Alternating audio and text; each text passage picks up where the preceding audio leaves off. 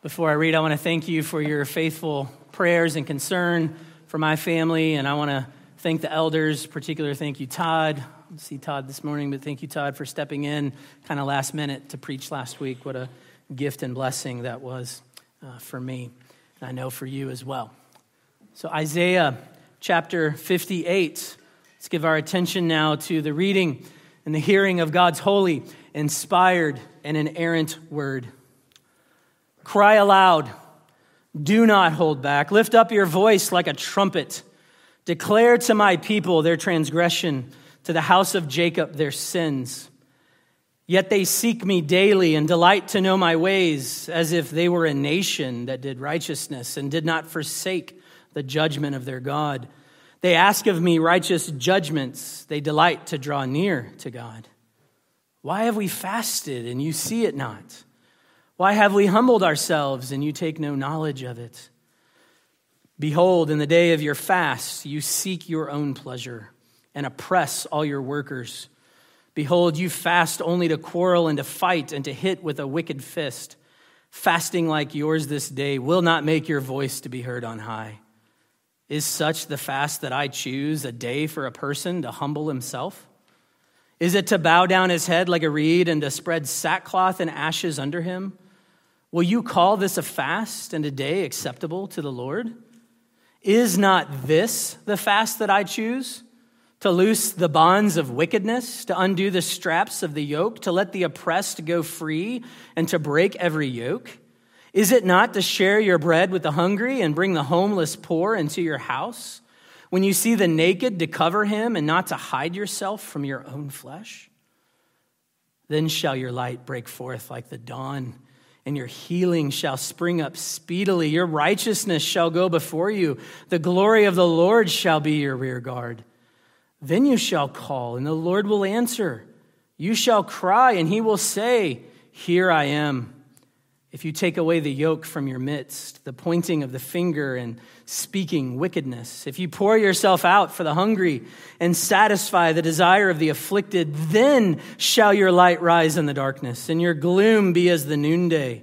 And the Lord will guide you continually and satisfy your desire in scorched places and make your bones strong. And you shall be like a watered garden, like a spring of water whose waters do not fail and your ancient ruins shall be rebuilt.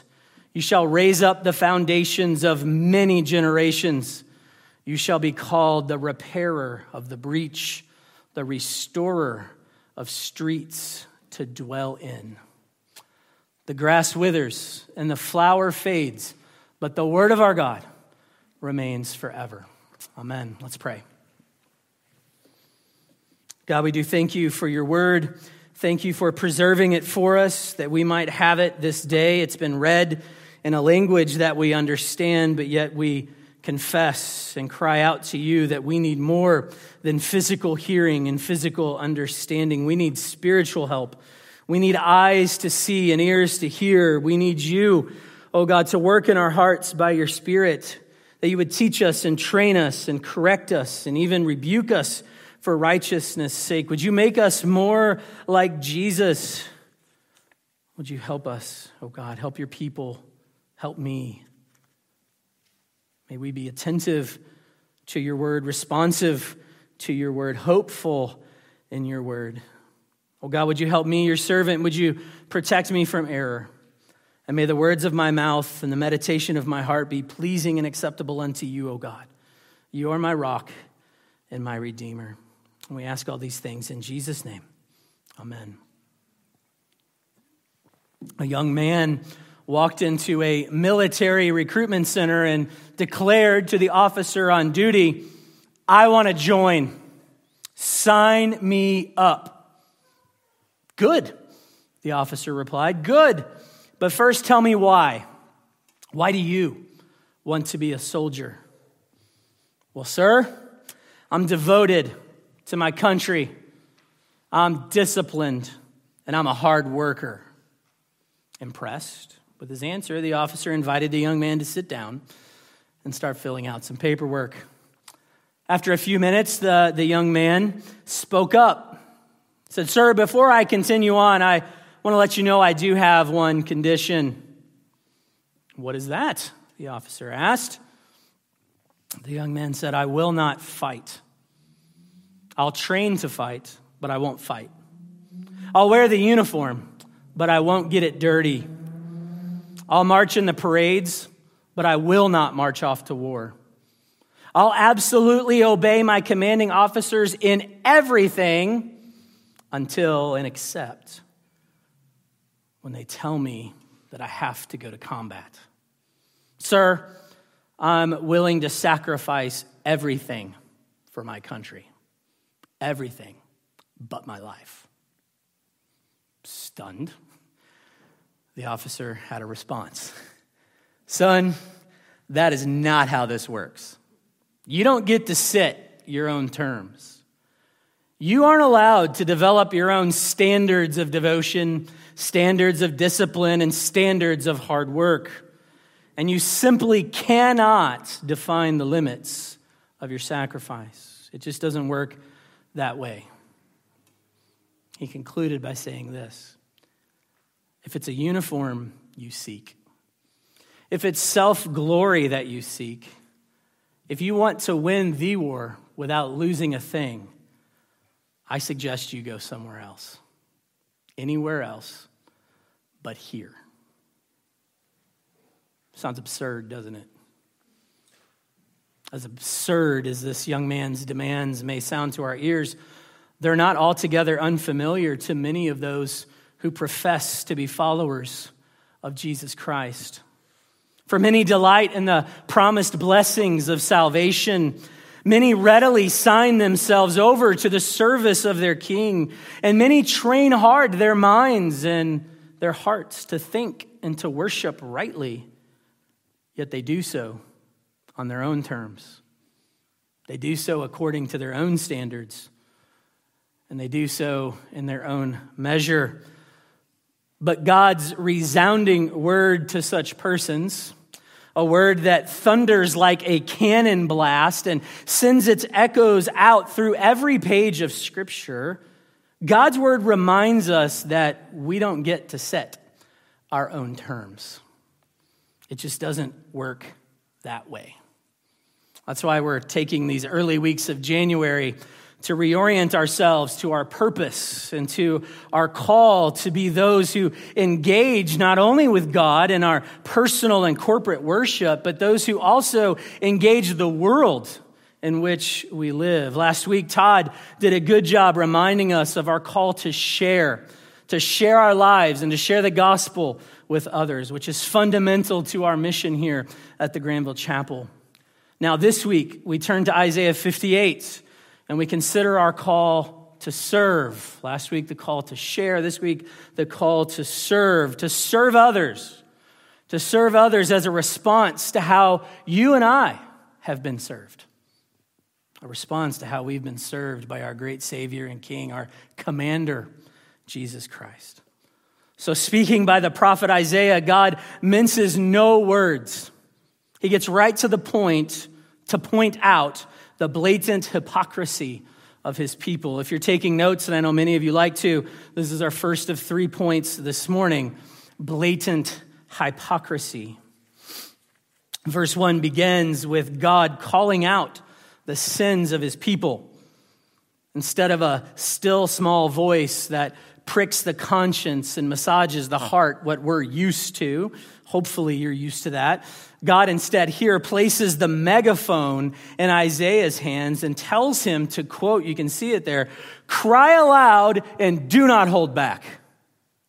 Cry aloud and do not hold back. In other words, shout it from the rooftops. Confront my people with their sin. Confront them. But what's their sin? And what is God confronting them? On the surface, we can see that it is certainly not a lack of religious devotion. Verse 2 tells us that the people are seeking God daily. It goes on to say that they're delighting to know his ways, not begrudgingly, but they're delighting to know his ways. They're asking God to met out judgment righteous judgments. And lastly, it says they are finding joy, delighting, and drawing near to Him. Evidently, the temple is full. It's full of fervent worshipers, and homes across the land are filled with praise and devotion. We might say that this is a picture of model believers. You know, if you were looking for a church, and some of you are, if you were looking for a church and you came across one that could be described this way, these people seek God daily, right? They delight to know his ways, delight to study his word. They constantly cry out to him to judge wickedness. They find joy in drawing near to him. You'd want to be a part of that church, wouldn't you? That sounds like a place you want to be. Because isn't this what God desires? Isn't this the kind of place that we should look for? Of course. Of course, this is what God desires. But the reality is that what you see is not always what you get. What you think is happening on the surface is just a facade. See, it's completely possible for a church to do all these good things, these right things, with no awareness, no heart, no awareness that to God something is deeply wrong. There's something stirring under the surface. You can see this kind of blindness in the questions that were posed in verse 3. You get this glimpse of the heart of the people. Even though they're doing all these things, they're asking, Why have we fasted and you don't see us, God? We have humbled. In the Hebrew, it's literally afflicted. Why have we afflicted ourselves and you don't take any knowledge of it?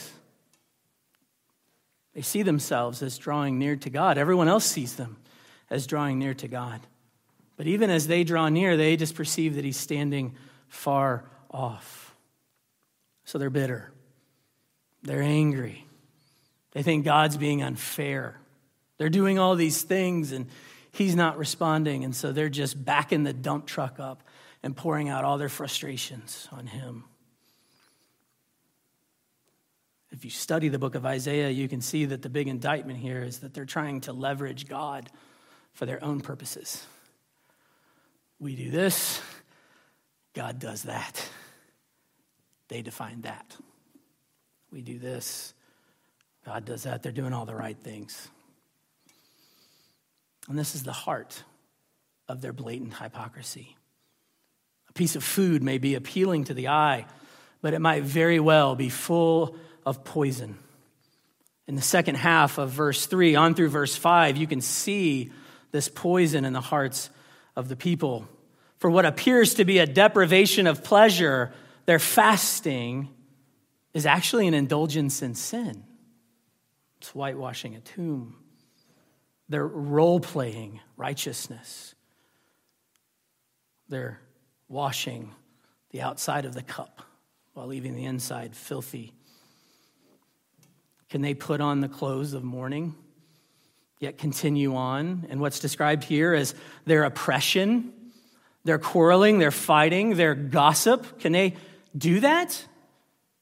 Can they put on this mourning for sin, but yet continue on in their sin? Can they dress themselves up for God, but in the end only do it for the sake of themselves and their own self righteousness? Apparently, they think they can do that. Sounds kind of familiar, doesn't it? Did not Jesus warn us of this? You can turn there with me if you want, just a few verses over in Matthew chapter 6, in the Sermon on the Mount. Jesus teaching about fasting and teaching about these religious devotion. Matthew chapter 6, 16 through 18, he says, And when you fast, do not look gloomy like the hypocrites for they disfigure their faces, that their fasting may be seen by others. Truly, I say to you, they've already received their reward.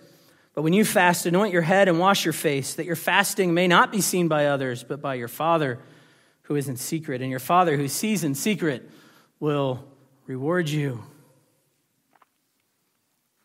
Blatant hypocrisy. None of us are guilty of that, are we? It's entitlement. None of us are guilty of that, are we? I am. thinking that outward devotion covers inward corruption, or that outward devotion outweighs or even uh, masks public neglect of our faith, thinking that we can leverage God's goodness and favor with our dutiful religious obligation is like putting on a uniform, calling yourself a soldier, and yet being totally unwilling to sacrifice your life when called upon to do so. It's blatant hypocrisy. But God has a word, He has a remedy for such blatant hypocrisy. And it comes in the form of a call, a call to sacrifice. And that's our second point this morning, if you're taking notes sacrificial calling. One was blatant hypocrisy, two is sacrificial calling. We see this calling most forcefully in verses 6 and 7. Would you look there with me again? Isaiah 58, verses 6 and 7. Is not this the fast that I choose? To loose the bonds of wickedness, to undo the straps of the yoke, to let the oppressed go free, and to break every yoke? Is it not to share your bread with the hungry, and bring the homeless poor into your house? When you see the naked, to cover him, and not to hide yourself from your own flesh. Reminds us a lot of Jesus' sermon, one of his first sermons, right? Today you've heard this scripture, Isaiah, fulfilled in your hearing. He has come to set the captives free, to break the yoke. This is consistent with all of Scripture and Scripture's call. This call right here, and in fact, this call could be broken into four sub calls, distinctive calls. You see them first set the captives free. Freedom language is clear here. Set the captives free. Second, feed the hungry. Feed the hungry. Third, give shelter to the homeless. Give shelter to the homeless. And fourth, provide clothing for those without, for the naked. Provide clothing. This is the fast that God has chosen. This is a call, it's a sacrificial call for God's people to empty ourselves so that others can be made full. It's a call to lay aside our earthly strength in order that we might fight with spiritual might so that others can be set free from all forms of bondage, whether it be physical bondage or spiritual bondage. And it's a call to not just keep the pantry door closed so that we can deprive ourselves in our various fasts, but it's a call to swing open wide the door so that while we withhold, we can give so that we can invite the hungry to come in and eat, so that they may have food, food that we so readily and easily stockpile in our homes. It's a call to do more than provide a haven for our own religious rituals. Think about the Old Testament practice, which would have been in the mind here, of building booths that they would dwell in during various feasts and festivals. Right? It's a call to do more than provide that haven for your religious rituals, but it's a call to provide shelter for those who have no home, to even bring them into your very own home so that you might be able to share your shelter with them. And it's a call to do more than exchange our clothes for sackcloth and ashes, but to take the clothes we had on before we did that and give them to the one who has none. The text is clear. This is the fast that God has chosen empty ourselves so that others can be made full. Serve others as you serve God. It's important I say that because I want to urge you not to create a false dichotomy here. It's easy for us to think that our spiritual lives are able to be compartmentalized into serving God on the one hand and serving others on the other. But the message here in Isaiah 58 is that those two things go hand in hand. Love the Lord your God with all your heart and all your soul and all your strength, and love your neighbor as yourselves.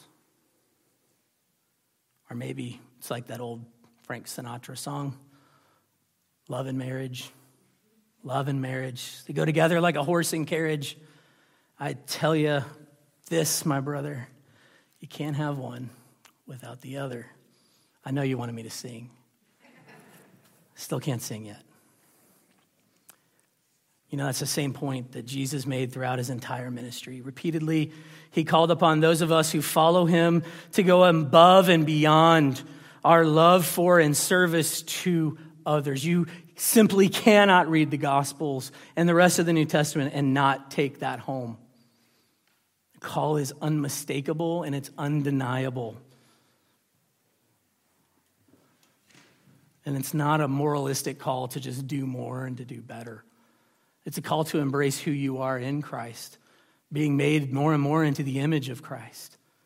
Because when you do that, when you love Him and love others, you're not just doing it for Him, you're doing it to Him. Do you believe that? I mean, don't just hear me. You can turn there if you want. Matthew 25. In Matthew 25, Jesus is teaching about the last day, and he says, On the last day, I'll put everyone before me, and I'll divide the sheep and the goats. And we talked a lot about that when we went through Revelation, didn't we? The message here is, is that Jesus begins to talk to them about what they did. I was hungry and you gave me food. I was without shelter and you gave me shelter. I was in prison and you visited me. And the sheep are going to go, What? When? When did I do that? I don't remember going to see you. He says, Ah, as often as you did it to one of the least of these, you did it to me. Make that connection. We serve God by serving others, they're coupled together They go together like a horse and carriage. See, God's remedy for the blatant hypocrisy of his people was for them to hear and to heed his sacrificial call, the call to empty themselves so that others could be made full. It's not a call to disregard religious devotion altogether. It's not saying that prayer and fasting and Bible study and seeking and duty are meaningless. No. Don't hear that because that's not the message either. It's a call to couple religious devotion with sacrificial service so that our religion, our faith can truly be true and undefiled before God. It's a call to be compelled by the love that Jesus has for us so that in turn we can sacrifice ourselves so that others may come to experience that same love as well. It's a sacrificial call to serve, to take up our cross, and to follow him. And this call to sacrificial service comes with, in this text, some very dramatic and very gracious promises. This brings us to our third and final point this morning gracious promises. In verses 8 through 12, I see seven, seven clear and gracious promises from God which will accompany us when we answer his call. We're going to go through them very briefly. I know I tricked you, three points with seven subpoints on the third point. It's a lot of points. But I have to draw your attention to these sermon series for the future, I'm sure. But let's just go through them quickly. First, we see that darkness will become light. Look at verse 8. Then shall your light break forth like the dawn. Look at verse 10. Then shall your light arise in the darkness, and your gloom be as the noonday. You see, just as we heard in our call to worship this morning, God will transform our mourning into dancing. He will clothe us with gladness that we may in turn radiate His glory. We may shine the light of Jesus to others when we choose His fast. Second, we see that our weakness will be made into strength. Look again at verse 8. Your healing shall spring up speedily, it says. In verse 11, the Lord will make your bones strong. See, the promise here is that God will work his strength in and through us so that we can stand strong for him. Third, I know we're moving through these quickly, but I want you to see them, highlight them, write them down. Third, we see that God will surround us with his glory. Starting in verse 8 and continuing into verse 9, look what it says The glory of the Lord shall be your rear guard. Then you shall call, and the Lord will answer. You shall cry, and he will say, Here I am. I love that verse. I love the simplicity of it. It's like when your kid calls for you, Dad, here I am. I mean, you can just stay in your chair and be like, I'm right here how much better is it to just see them and say, Here I am, Ben. Here I am. That's what we're seeing from God here. You'll call, and I will say, Here I am. Okay, I promise no sub sermons on this. Rather, God is not deaf to our calls for help. That's the point here. He surrounds us with his love and his protection, and by his spirit, he comes to our aid in our time of need. He never leaves us nor forsakes us. He's our refuge and strength. He's our sure and steady anchor in the midst of the storm. Number four, we see that God will guide us continually. Verse 11 says, And the Lord will guide you continually. It's pretty clear. He will guide you continually. Your GPS, if it's anything like mine, will let you down sometimes while guiding you to a destination. You might take a weird path. Uh, being a source of frustration, it becomes, rather than a source of help. But God, even though you might become frustrated with his paths, he will always lead you to the right place. He will always lead you to exactly where he wants you to be. He knows true north because he is true north. You will never get lost by serving him, by serving others. Fifth, we see that God will satisfy our soul. He will satisfy our soul. Verse 11 says, He will satisfy our desire in scorched places. You see, if we follow His fast, we will be like that tree that tree whose roots run deep into the ground, maybe even to the water source. And though we could be planted in all kinds of wilderness, all types of desert, will never cease to be nourished by the living water that He provides. Number six, we see that God will make us a watered garden. Look at verse 11. And you shall be like a watered garden, like a spring of water whose waters do not fail. You see, even when we pour ourselves out to the point of emptiness for others, God will never cease to fill us back up with his abundant provision. He'll always fill us. And as he does so, we'll be able to continue our service to him. And as we grow in grace, we'll realize it's not because I did this, yet not I, but Christ through me. All right, seven we see that God uses us as agents of restoration. Verse 12 makes this very clear. I like how pastor and author Ray Ortlund illustrates this. He reminds us that Jesus is building his church, and I quote now, he says, He longs for his church to serve as the model home for the new neighborhood that he's promising to build. He wants everyone to be able to look at the church and see a glimpse of the future. He wants them to see the kingdom so that they can buy in. You see, when God uses us to pick up the pieces of a, a broken world and begin to repair and restore them into something beautiful, others are going to see it and they're going to long to be there too. You see, God's fast is sacrificial, but it's also attractional. Not because of us, because it points people to Jesus and shows them the beauty and the glory and the wonder of Christ. Friends, these are God's gracious promises. They're not mine, they're God's. They're here in His Word. And they accompany His sacrificial call to serve Him by serving others. My hope is that you find comfort in those promises. I hope that you spend the week thinking about them, meditating on them, searching for them in other places of Scripture. And my deepest hope is that you would even embrace them with all your heart. So I'd like to close, bring us to an end with a question Will you choose God's fast? Will you choose God's fast? Will you be the soldier who is not only devoted to your king, but who is devoted to sacrificing for your king? Devoted to pouring yourself out for others as you serve them for God's glory and they're good. Because there's opportunities everywhere. Opportunities abound. Outside these walls, outside the walls of your home, for those in their cars, outside the doors of your vehicle, there are people enslaved to all kinds of wickedness, yoked to all forms of worldly pleasure. Will you work to set them free? Outside, maybe even inside. Those who are hungry, homeless, perhaps even naked without clothing, would you serve them? Would you answer the call to serve by feeding them, helping them find shelter, giving them clothing, meeting the need?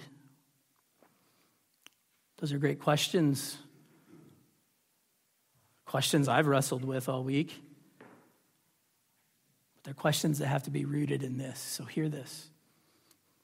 Think of all that your Savior Jesus has done for you. Think of all that Jesus has done. He left the glories of heaven. He humbled himself by being born in the likeness of men. He suffered for you. He died for you, and he rose again for you so that you could be set free. So that you would be set free from your bondage to sin and death. You are free in Christ. And even as he reigns over all of us, over you in heaven, he never ceases to feed you with his living bread. He never ceases to shelter you under his wing. And he never ceases to clothe you with his righteousness. Think of all that Jesus has done for you. And in his strength, and by his grace, I want to invite you take up your cross, follow him, serve. Don't seek to be served, but like him, serve for his glory and the good of the church and for the growth of his kingdom to the ends of the earth. Amen and amen. Would you turn with me in your bulletins?